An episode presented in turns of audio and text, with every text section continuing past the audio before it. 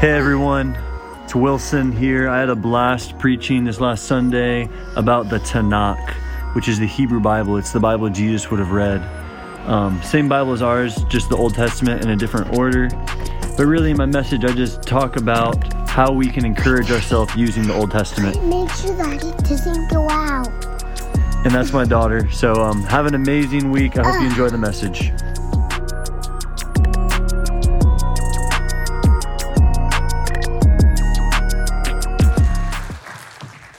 All right. Happy New Year, everyone. Good morning. So, we're going to do something fun this morning to start. Um, we're actually going to do an outreach together. Who, who wants to go out into the community this morning? Who's just sick of being in here already? Oh, I got a hand. All right, no. No, we want to um, want to start the new year off missionally focused. You know, we gather every single week together, and part of the purpose that we gather is to be equipped to go and to release God's life and love into the earth. So, I, literally, right now, I just I'm going to give you a couple minutes to think about it. But I have a bunch of Kroger gift cards right here, and I have enough for about five teams to go out and just head to Kroger, head to a house you feel led to, wherever you think God's leading you, or just intelligently, you know, like people need help at grocery stores. Go look for some hurting people in a grocery store. And uh, just say, ask them if they want prayer, give them a gift card, and then try and make it back here before 11 and um, report into us about what happened. So think about that for a second, okay? Let me tell you some cool things that have been happening lately outside of the church, just to get you uh, in the mindset of that. Yesterday at Healing on the Streets, two people gave their lives to Jesus. So that's amazing. Um, HOTS is a, a, weekly outreach we do at Northgate Mall where people can stop and get prayer. And two people yesterday, after getting prayer, we just, sim- I, was, I wasn't the one that did it, but just simply presented the gospel message to them. And they responded by just asking, like, how do I like well, what's next? Like yes you know? And so two people prayed to receive jesus yesterday in the middle of the mall probably going to return some christmas gifts and said they get the gift of salvation. So how, how cool is that? Um, on one of my friends one of my friends in my my house group at church named matt was at kroger two nights ago and as he was coming out he saw a guy at the Redbox. Well, he was going to the Redbox to get a movie, and he saw a guy at the Redbox that just, I don't think he was getting a movie, but he was just standing next to it. Just, he said he looked hurting and broken to him. So he went up, asked him if he could use prayer. And how many know that, like, that thought Matt had, I, I don't know that that guy was like sitting there weeping. But there was something in Matt's heart that told him, this guy's hurting, this guy's broken, this guy needs, you know, love. So a lot of us are way more prophetic than we think. You might think you're, um, you know, being judgmental or something, and really the Lord is speaking to you for someone. So he follows that hunch and just says, hey, like, are you doing okay? I'd love to pray for you if you need prayer for anything. And the guy says, yeah. Matt prays for him and shares the gospel with him. And this guy responds just like the two people at the mall yesterday, just said, Yes, how, do I receive Jesus in my life? How do I do it? What's next? And so Matt told him, his name is Drew. Um, so, like, it's happening out there. You know, like, people are ready, people are ripe. Um, especially in the climate today, there are people who are just right at a tipping point. They're ripe fruit, ready, ready to say yes to Jesus. They just need someone who has locked eyes with Jesus to come and tell them about Jesus. So, one more for you. Last night at the zoo, um, my family and I and some friends were at the zoo, and as we were leaving, I just saw a guy out of the corner of my eye, and I just had this thought go into my head um, tell him to grow where he's planted. Those words just came in my head. Tell him to grow where he's planted. And so you know what I did? I just walked right past him and just said, I'm going, you know, I'm gonna go to my car. And that was like the fifth person I had walked past at the zoo that I had felt just like a kind of tug from God for. And so I was like, no, I'm not leaving the zoo like this. So I turned around, went back to him, and I said, hey, man, excuse me. And you know, it's even worse because we're both wearing masks. It's like the mask says, don't talk to me, basically. Like that's what's going on in my head is like, no, no, you know, as if people aren't already saying that to you, don't talk to me. And let's just laugh at that, that people don't want us to talk to them. like, who told us that? Probably some of our past experience, right? Like, who told you that people don't want to be interrupted um, for the sake of the gospel? I, you know? So, anyways, I go back to him, and it wasn't the Lord that told you that, just so you know. Told me that. I went back to him, I said, Hey, man, this is going to sound funny to you, but I just felt like God said to me that you are going to grow where you're planted this year. And then as I said that, more, more, God started speaking to me more, more revelation was coming to me. And I said, in fact, I feel like it's in your work. You're supposed to grow, you're planted in your work, and there's a lot of opportunity for you in your work. And that's how it works for me so much. I will get an initial prompting, and then I will start to, uh, I'll, I'll, obey it. I'll, I'll uh, take the risk of going with what either my heart just pulled me to the person or God spoke to me about them. And then when I actually start, when I obey, when I take that scary, terrible step off the cliff, you know, uh, more comes. So like I didn't have any of those thoughts in my head about work until I opened my mouth and started speaking to him. And he just, he said, thanks. He puts his knuckles out to me, gives me a fist bump, and he says, I'm gonna become an owner in my business this year. I have the opportunity to become an owner in my in my work this year. So your words right on, thank you, that encourages me, blah, blah, blah. So I just want to tell you that there are people out there just waiting to be encountered by Jesus through you. And the thing with evangelism is this we're not supposed to go and be someone else, we're supposed to go and be ourself in evangelism.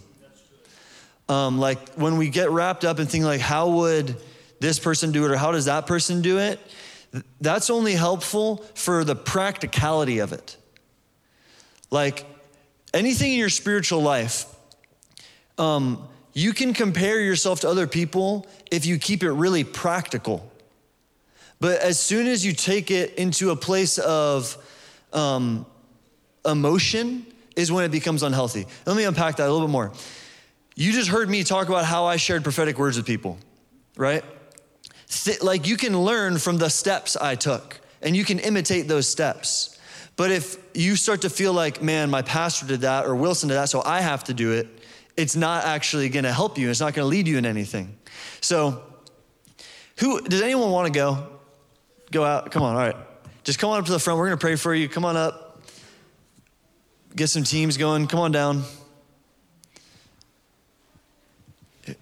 Orlando's going to lead a team. Who wants to go with Orlando? Just go. All right, awesome. Come on, Lisa. Here you go, Tori. Who wants to go with Tori? Anyone that's sitting out there, so come on. Here you go, Mother. Who wants to go with the real firecracker? And here's Luke's mom, two most powerful women in the room. I need a couple more volunteers if anyone want, or, or we just kind of spread the team out a little bit. Yeah, there's room for you. Why don't you join in with Teresa?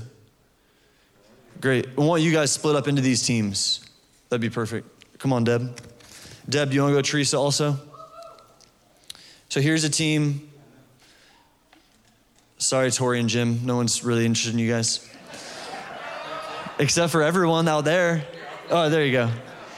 Hey, so do you guys want to stand up and just reach your hands towards these guys? Let's pray for them. Lord, come in like a fire, come in like a flood. Thank you, God, that um, there's just so much promise around power when we step out in obedience. So I just thank you, Lord, that uh, um, we can put you to the test and that you, you, you are going before them each. There's someone you've prepared this morning. There's divine appointments for them. I pray for boldness and joy as they go. And I just pray for it to be easy. In Jesus' name, amen. All right, so what I encourage you guys to do, if you don't have any other plan, is just go to Kroger and just walk up to someone in Kroger and say, hey, I'm just doing an outreach in my church. I just want to bless you really quick and um, just show you God's love in a practical way. And then one other thing for the teams up here, really quick. I think it'd be really sweet if one of these, just one sec, guys. If one of these teams, if you went to Finneytown, if a team has more time, because we're planting a church in Finneytown in a couple months, so it'd be good to go sow seeds there, all right? So make it back if you can and tell us about it. Go forth. Get, get on out of here. Definitely, for sure. Yeah. Awesome.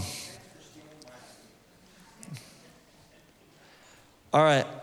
So, let's dive into my message now. All right, we're going to do the next couple weeks, we're going to be talking about encouragement. And we want to just start off 2021 um, with our hearts and our minds encouraged. And the first step to you encouraging others is to you being encouraged yourself. So we want to give you tools in the next couple weeks, just three weeks of messages on encouragement for your, you, you to strengthen yourself and encourage yourself in God, for you to be able to encourage others. Um, we're going to hit on some more practicals of prophecy, and uh, it's going to be really good. So this morning, title of my message is The Encouragement of the Scriptures. The encouragement of the Scripture. And I want to talk to us about how we can just give us some simple tips on how to encourage ourselves through Scripture. Because it's one of the easiest, most guaranteed, best ways to keep your spiritual fire um, kindled is through Scripture. And so, yeah, like some of this stuff I think is going to be, a lot of it is not going to be new to a lot of people.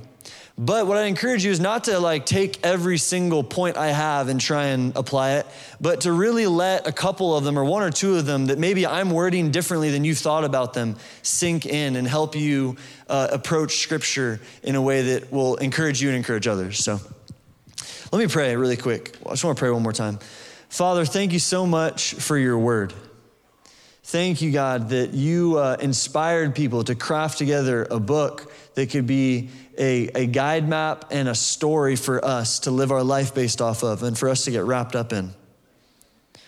We don't just take it lightly, Lord. We really just say thank you so, and thank you, Holy Spirit, that you open up the word to us. So I pray this morning, Holy Spirit, would you open up the scripture, open up um, the Bible to us, God. In Jesus' name. And yeah, Lord, thank you that you're breaking off lies we've believed about scripture. Thank you, you're breaking off religious mindsets. I just see some of, some of us have had words spoken to us from our parents or from Sunday school teachers or um, people that actually cause us to have a little bit of fear or guilt connected to the Bible. If that's you, I just break that off of you right now in Jesus' name. I say that weapon will not um, prosper against you anymore. But I release an innocent, pure, childlike, righteous love for the Word of God in Scripture to everyone in the room right now. In Jesus' name, amen. All right, so will you guys turn with me to Romans 15? Turn with me to Romans 15. By the way, if we've never met before, my name is Wilson, and I'm uh, one of the pastors here. All right, we're going to start in verse 1. We're going to read about, we're going to read a small chunk of scripture right now. Is that okay? We're going to read actually a chunk, all right? Romans 15, 1. And man, let me just tell you, Romans 14 and 15 are like the scriptures of 2020, in my opinion, because they really talk to us about how believers are supposed to get along when they don't agree. And like, man, is that not a huge test you know, like 2020 was a really amazing year for me because it pruned me more than any other year in my life. It disciplined me and it trained me more than any other year in my life. And so much positive fruit came out of my life through 2020. Because when you go into the fire and you connect to Jesus in it, you become more like him. And so I just want to tell you, man, like, what are, like, we need to look at 2020 soberly. Obviously, horrible stuff. There, and there's still bad stuff happening from 2020 right now with the pandemic. But man, I'm not gonna let the de- like I don't like those signs that are like, thank God we're in 2021, we'll leave 2020 behind. I just think that totally is a defeatist mentality. I, know I'm more than a conqueror. I, I, am glad that 2020 is over, but in another respect, Lord, like bring another 2020 into my life in 10 years. Not this year, not, not next year, you know, like, but thank you, Lord, for what you did us. And um, one of the huge things I believe God was doing in 2020 was preparing the body of Christ, preparing the body of Christ to learn how to agree to disagree in love. And I don't think that we did it super incredibly well. Um, and that's just, that's not me like, I don't feel any criticalness in my heart when I say that. I'm just trying to look at it soberly. Like, there's an upgrade for all of us in learning how to be of one accord, of one mind. And um, Romans 14 and 15 really, really speak to this. So, Romans 15, 1. We who are strong have an obligation to bear with the failings or, bail- or to bear with the weakness of the weak and not to please ourselves. Let each of us please his neighbor for his good, to build him up. For Christ did not please himself, but that is as it is written, now he quotes a psalm, the, approach, the reproaches of those who reproached you fell on me. Or the insults of those who insulted you fell on me. For whatever was written in former days was written for our instruction, that through endurance and through the encouragement of the scriptures, we might have hope. May the God of endurance and encouragement grant you to live in such harmony with one another in accord with Christ Jesus, that together you may, you may with one voice glorify the God and Father of our Lord Jesus Christ. Therefore, welcome one another as Christ has welcomed you for the glory of God. All right, let's start. Let's go back to verse one. We who are strong have an obligation to bear with the failings of the weak and not to please ourselves. So when you see weakness, what you think to be or what you know to be weakness in someone else's life, you have an opportunity to bear with it or to please yourself. Pleasing yourself looks like distancing yourself from other people's weakness. But bearing with it looks like going to someone in the region saying, hey, like, what are you experiencing? Where are you? I want to I want to stand with you. I'm not to take on your weakness as my weakness, but I'm not to distance myself from you because I see weakness in your life. And you know, it's so it's much safer, it's much easier to distance yourself from other people's weakness. But you know what? That is a weakness. Verse 2. Let each of us please his neighbor for his good, to build him up. So Paul's not talking here about people pleasing. He's not saying please other people because you're insecure if other people aren't pleased in you. He's not saying bear with each other's weaknesses because you can't stand it when um, other people aren't okay. That's all about you. Our focus on helping others is on them. Let each of us please his neighbor for his good, to build him up. It's not this, Paul's not talking about people pleasing. For Christ did not please himself, but as it is written, the insults of those who insulted you fell on me. This is talking about Jesus going to the cross and taking other people's pain and suffering that he didn't deserve on himself to pay for us. Now, now here's where it gets really good. For whatever was written in former days was written for our instruction. Well, really quick. So, verses one, two, and three, what, what's happening here is um, in the Roman church, there are, the, the, the book of Romans was written to a whole group of people in Rome, and they were very different people. There were people who were ethnic Jews who had been exiled or wandered to Rome, and then there were people who were actually true Romans. They were true, truly from Europe and that area of the world, and they were Gentiles, meaning they hadn't been raised with the Jewish faith. So, like, humongous animosity between these two people groups. And so, Paul is writing to them and helping them learn how to get along and how to be one body and how to unite over Christ. And one of the really big things they were um, dividing over was eating meat that was sacrificed to idols. And what this actually, like, how foreign of a statement is that? Meat sacrificed to idols, we're all like, what? Here's the context. They, and I'm going from the hip here a little bit, they're actually engaged with lost people. They're actually in relationship with people who worship idols, the church. They are friends with them, they're their neighbors, and they're doing life with them. So much so that they're at their house and they're like, hey, let's have dinner together. They're like, okay, really quick. Shambhade ba ba ba ba, Zeus, we love you, Zeus. And I, ah, and like, they're actually um, offering the food that's about to be served to you to another God first. That's pretty weird. Like, that's pretty um, Crazy, isn't it? And some of the people in the church are like, heck no, I'm not eating that. I'm not gonna worship this other God by eating that food. Or, or, or maybe another mentality would be like, um, I'm not gonna make, I don't want them to think that they're right in worshiping this other God. What will they think if I eat this meat? What will people think of me if I eat this meat? and they're like, no, we're not doing that. I'm, I am not gonna do that. And then there's this whole other group of people that's like, eating meat is meat. Like, the devil is beneath my feet. I, I, can eat any meat I want. Like, I'm chill. It's okay. Like, I'll eat any meat. Like, the devil is beneath my feet.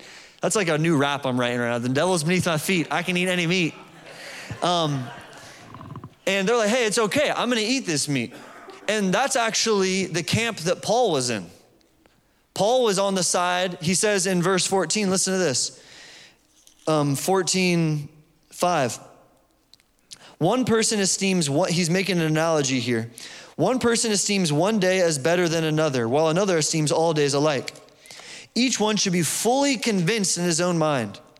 The one who observes the day observes in honor of the Lord. The one who eats, eats in honor of the Lord, since he gives thanks to God, while the one who abstains, abstains in honor of the Lord and gives thanks to God.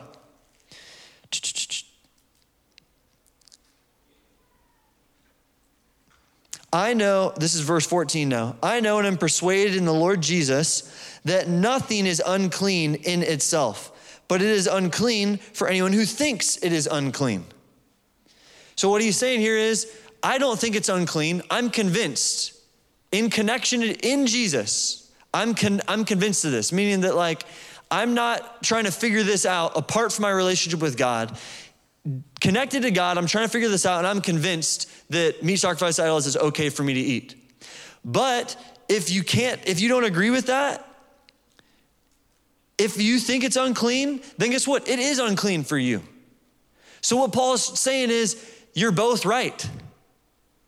If you say, no, I, I can't eat that meat, then that's okay. And the ones that are saying, yes, I um I will eat that meat. I'm fine with that. He says, You're okay too. But then the challenge doesn't come into this group. The challenge doesn't come into the ones who can't eat meat. The challenge comes into the guys who are saying they can't eat meat. And you know what he says? Don't eat it around them. Don't eat the meat that you're confident is clean around the people who are not confident that it's clean. So, where was I going? The, Paul is writing to them here about how to be unified. And it, and it involves with them bearing their burden. Does that make sense? You guys who are feeling strong and confident about this, P.S., like, I think you're right. I'm with you. But look, don't use that as a, as a um, excuse to not walk in love and sensitivity towards them. That's, that's what he's saying in 15, 1, 2, and 3. For we who are strong have an obligation to bear with the failings of the weak and not to please ourselves. So here are the two things to take from what I was just saying. Number one, with gray issues, with things that are not like a like it's sin or it's not sin, you are supposed to go to the Lord with that and get confident in the Lord about what you're supposed to do. If you're not confident in the Lord about that, then you shouldn't do it. If you're confident in the Lord and it's not a, it's not a clear sin thing, then go for it. But whichever side you land on, you're not supposed to judge the other side. And the, the side that's actually operating in probably a little bit more confidence, you're supposed to change your behavior to accommodate this side when you're with them. It's not saying if you're on this side, never do the thing that you're confident in. But it's saying when you're with this side, do, do the thing, live how they're living. All right, now verse 4. For whatever was written in former, all, this applies to so much, right? Like voting. Who are you gonna vote for? Um, how you handle uh, precautionary measures for COVID 19. This speaks to that.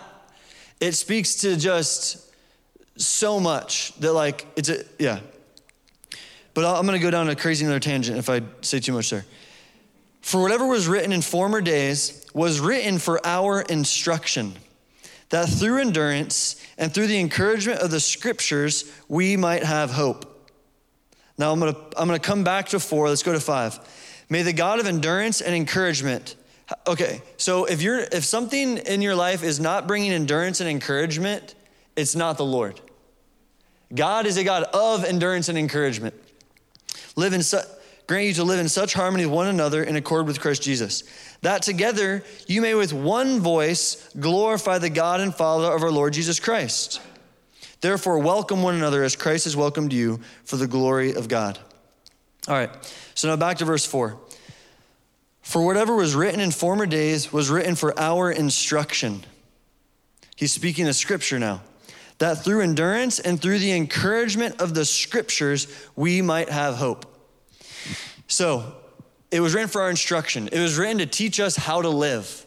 It was written um, for something written in the past that was written to other people, not you. It was actually also written for you today, for your instruction, for your teaching. But where I want to kind of like pivot our mindset and, and turn our head and turn our attention for this service is about, or the rest of my message is what he means when he says the encouragement of scriptures the encouragement of scriptures. So, Stella, will you roll the video?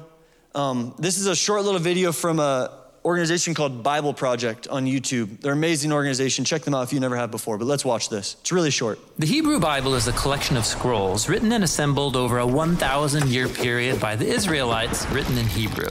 The first significant translation was done in Greek. It was called the Septuagint, and this translation was widely used among followers of Jesus.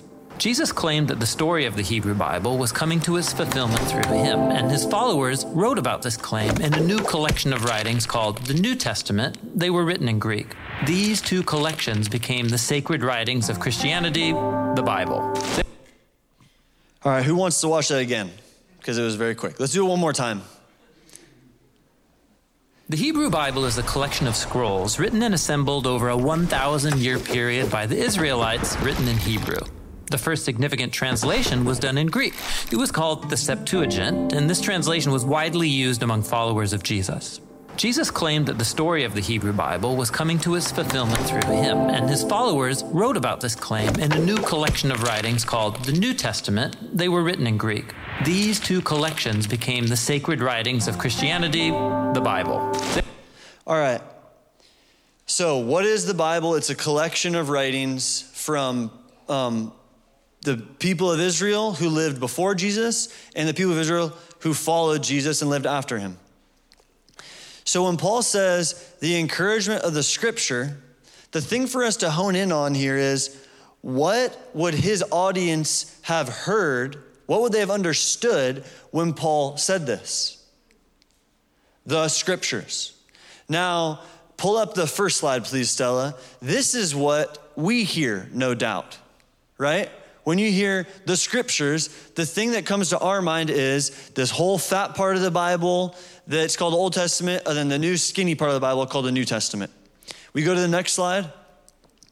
Here are just to like um, un-Americanize us and to take us like you know how many know that Paul wasn't like I'm preaching from the Old Testament today, and Jesus wasn't like Hey everyone, open to the Old Testament, you know, or this is an Old Testament that, that's new language that is the language we probably learned to use for the Bible, but it's not the original, um, not, an original meaning like what they called it when they wrote it terms. The terms that they would have used were the Tanakh for the Old Testament, and then simply you would have called everything in the New Testament the apostles' writings.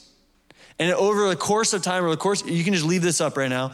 Um, it would have been all assembled together and we started naming each book and, and, and putting them in a certain order.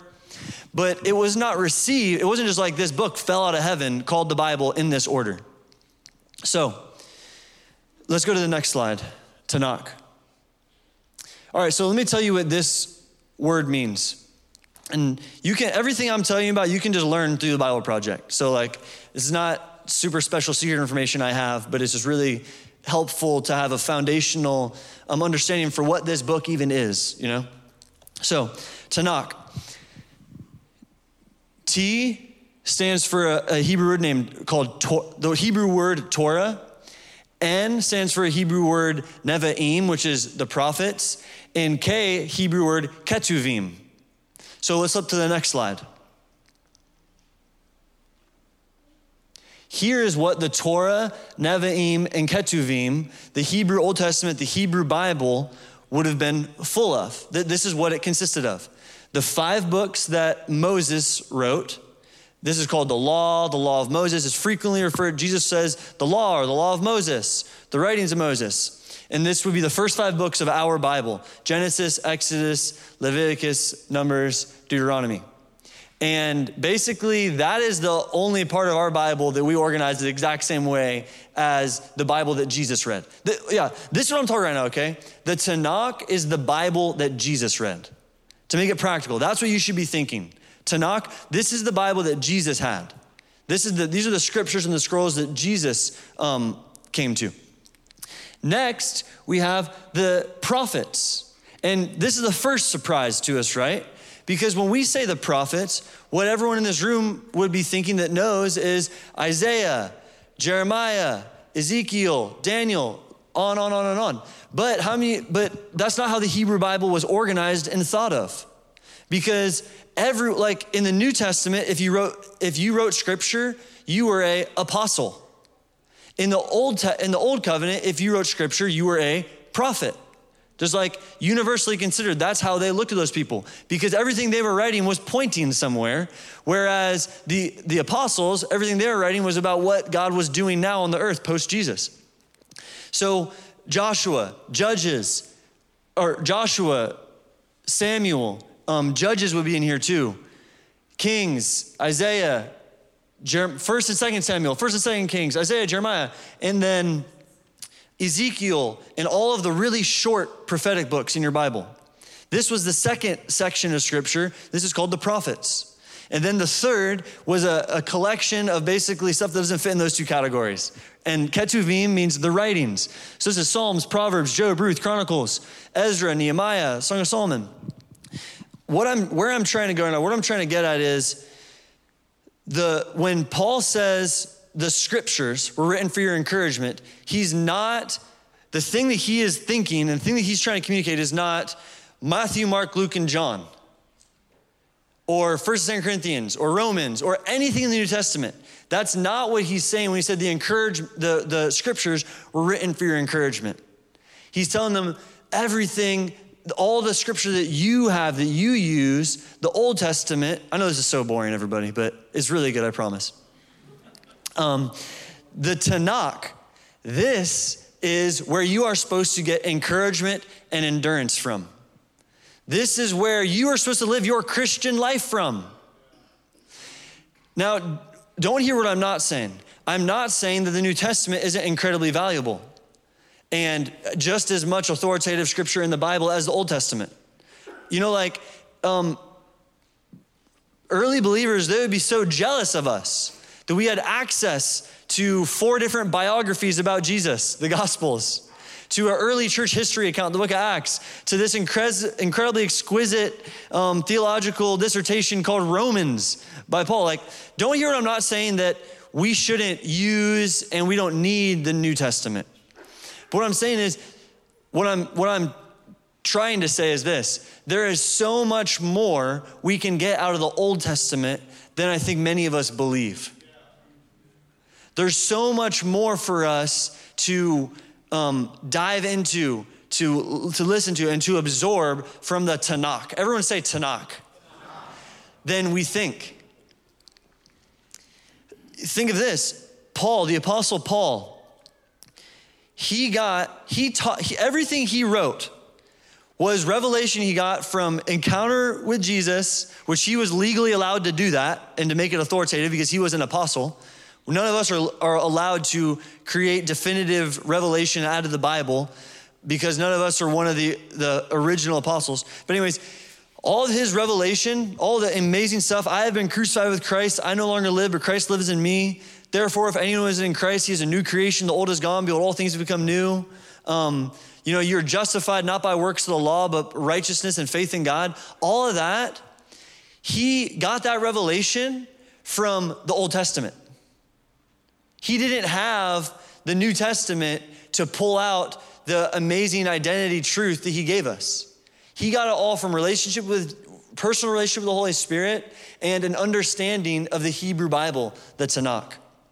So, man, like it just makes me so, it makes me, my goal is that you just want to run out of this room and get into the Old Testament this year.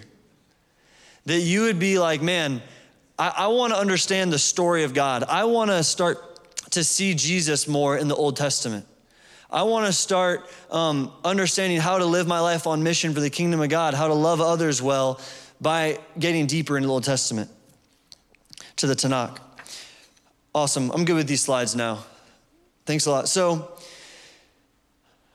a couple reasons that the Old Testament is so powerful, the Tanakh is so powerful. There's two things I look for when I'm reading the Old Testament. The first is promises. I'm looking for promises. Promises of the Messiah. Promises of the future kingdom of God. Things that I can grab onto and hold on to that, because, like, although we live in a different age than they lived in the Old Testament, no, we live in the age of the last days where uh, Jesus has come and gone back to heaven, and now he's like, hey, so continue my mission on earth. We can get too comfortable with the first coming of Jesus that we don't live like there's a second coming of Jesus. and, and the guys in the Old Testament, they didn't ever have a coming of Jesus. So they lived off of these promises. They lived looking for the Messiah to come. That was their get me up out of bed every morning. That was the mission they were trying to be part of was Jesus a Messiah is coming. And that can be the same mission that we live for is Jesus is coming back. I want to do as much damage to the kingdom of darkness as I possibly can before Jesus comes back. So we look for the promises of the Messiah. And the really cool thing is that the Old Testament is full of promises of Jesus' first coming and second coming. So, one reason is for promises. Another is for the stories. Who here loves a good story? Right? Like, who has binged Netflix ever in 2020? okay, like, you know, they're making the shows so that we binge them.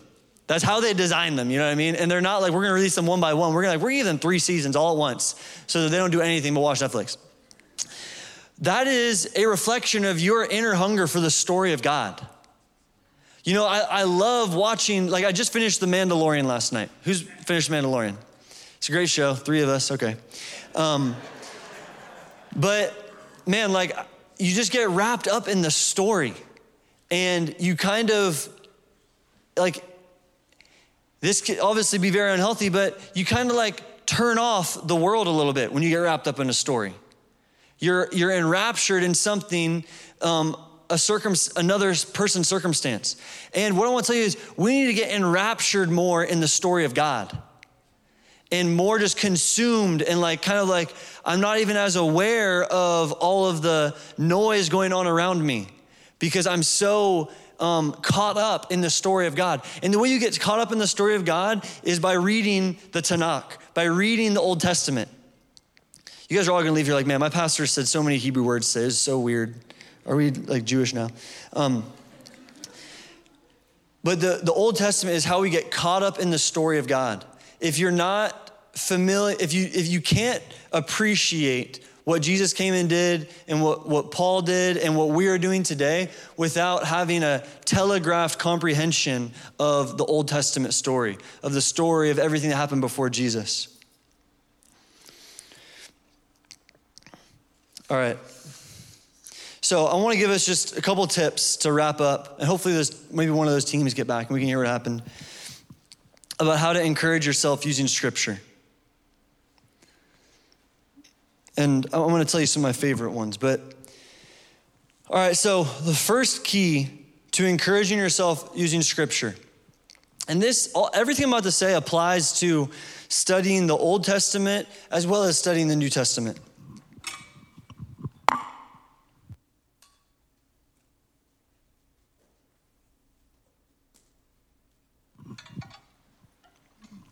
But I think that without applying this to the Old Testament, it's just, we don't really last there. Okay, so number one, here's my first tip to you guys. And this is just stuff that I do for myself. Tap into the 10,000 foot view. I've been harping on this, but connect to the greater narrative at play. All scripture points to the king and his kingdom coming. In some way, it either it is prophetically speaking of that or it is helping us connect to the story of Jesus and the story of the kingdom of God coming to earth. So when you're reading something and you're like, why is this in here? What's going on? You just try and like kind of zoom out. That's what I mean when I say the 10,000 foot view. I want to understand what's the overarching thing trying to be communicated here. Why is this story in here? What is it trying to tell us? Like um, random stories in the Old Testament about um, the prostitute Rahab saving the men, uh, harboring the spies from Israel. There's a story being telegraphed of all of these women who are Gentiles in the Old Testament joining Jesus' line. And if you don't look at this like, okay, what's going on here? How does this connect to Jesus? Then you miss a whole thing that God's trying to point out, which is that He was always the God of the Gentiles and the Jews. He just needed to prepare a people, the Jewish nation, uh, or He needed a people to prepare a context for Him to come into and be received. So we're always looking for the King and His kingdom. Um, be familiar with key points in the story. Like, really understand what happened at creation. What happened in the garden? What was it like? What is the message trying to be communicated? To me? See, the Bible isn't just a historical document. It wasn't, the, the, it wasn't written to record history. It was written as a book to encourage the Jewish people to follow God and to, and to live a life that pursued him and created a context for him to come and arrive in. So everything is incredibly intentional. Um, so, yeah, understand what happened in the garden, understand what happened at the fall, understand as much as you can why the flood happened. And what's this reference of sons of God coming and sleeping with the women of men? And um, how did that impact things? Understand what happened in the Tower of Babel. Understand Abraham being called and the nation of Israel being risen up. David, the, the first good king of Israel, and the, the messianic promises to him. And then uh, the whole Jewish nation being taken into exile. Jesus come back. These are the key points in the story. These are like the chapter titles that we have to be familiar with in order to tap into the 10,000 foot view. Next tip is this ask good questions. A bad question, a bad first question to ask when you read scripture is, what does this mean for me? That's a bad first question to ask. What does this mean for me? How do I apply this to my life? The first question you want to ask when you read scripture is, what did the person who read this understand when they read it? And what did the person who wrote it mean to communicate when they wrote it? And then you can extrapolate an application for yourself that's to be really helpful. But if you start with personal application, you might miss the whole intent. This is where like crazy heresies come from, is because we don't start with what did they mean? What were they trying to communicate? Um, ask yourself this question why is this chunk of scripture here? What's before it and what's after it? Why is this story in this point? Why is this point by Paul? Like just what I did earlier when I went back to chapter 14 in Romans, or went back to chapter 14 in Romans before going in to really explain 15 is why is this, what's this exhortation for? How much more interesting was it? Like when I read those first four verses, first seven, you're just all like, okay, let's keep going. But then when I actually said what's happening in Rome and in the Roman church, there was an engagement for all of us. And so, whenever you're reading scripture and you're struggling to engage with it, ask yourself, why is this here? What's before it? What's after it? What's the context? Getting a map, a Bible atlas, and actually looking at where things are happening really helps a story be real to you and for you to engage with it. Ask yourself this question What does this scripture teach me about God? Ask this question What does this scripture teach me about man? What does this scripture show me about the unseen realm and the, uh, the, the worldview, how, how the unseen realm operates? A couple more points for us.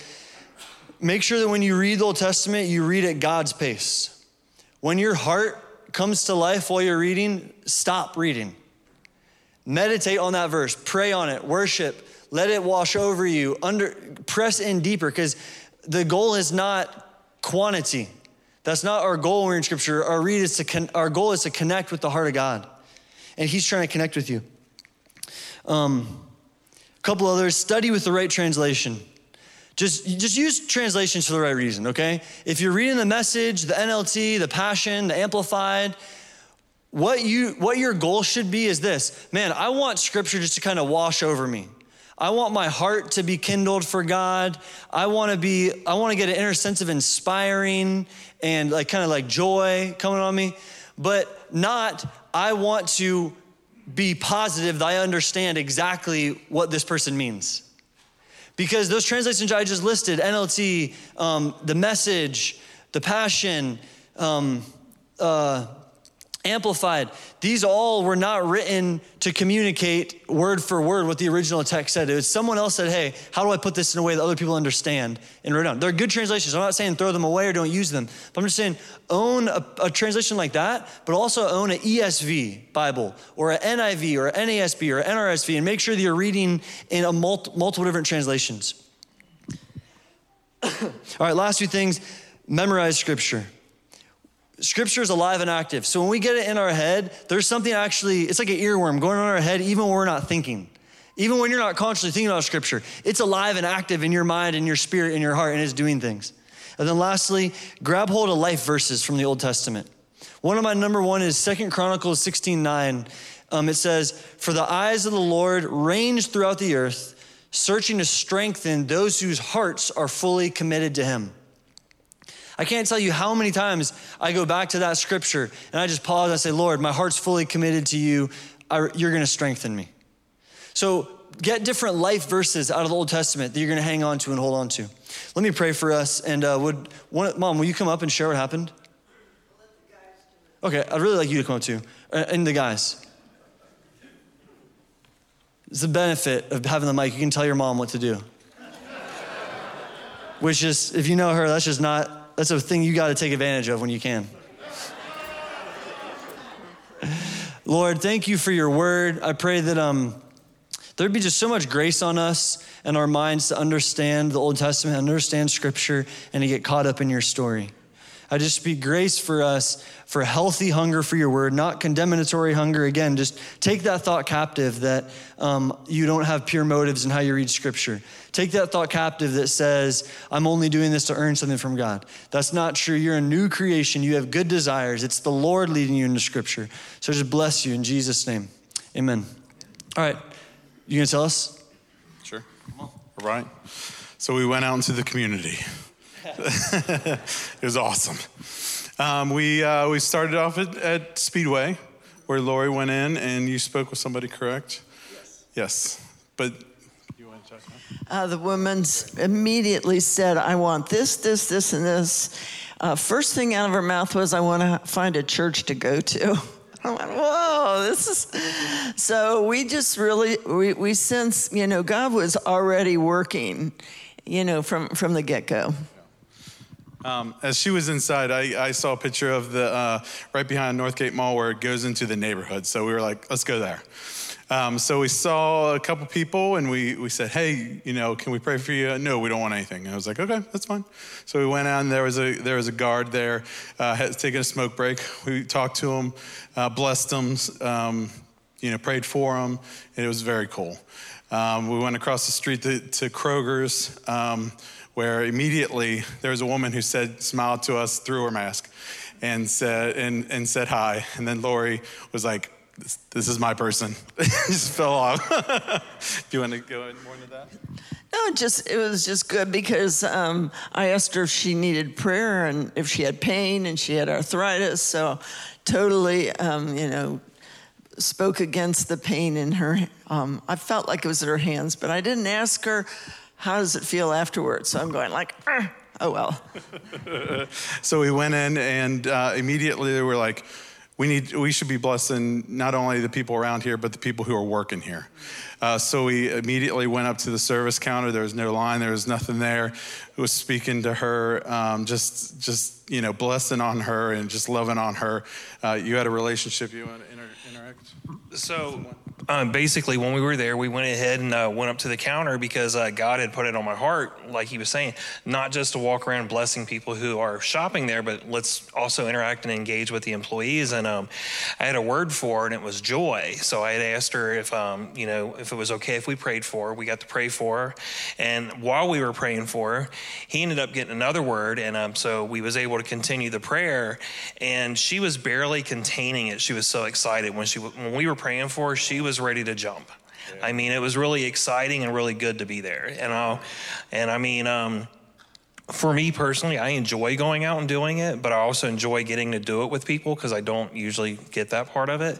But no, it was really awesome um, because we could have probably stayed there all day praying, considering I had one word, he got one word, then Lori walked up. Then when Lori walked up, we realized, hey, wait a minute, there's a line of like five people starting to build up. So we kind of wrapped things up, and um, I'll let him kind of share the end part of it. Yeah.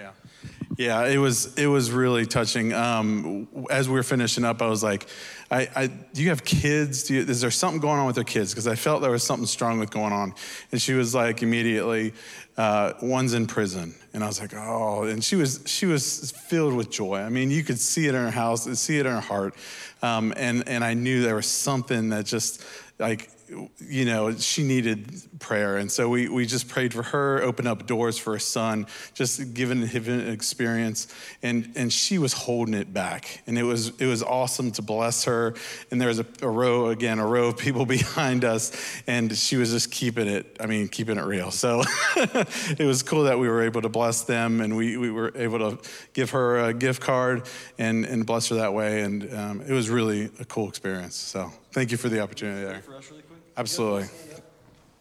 Pray for us to Yeah. Yeah.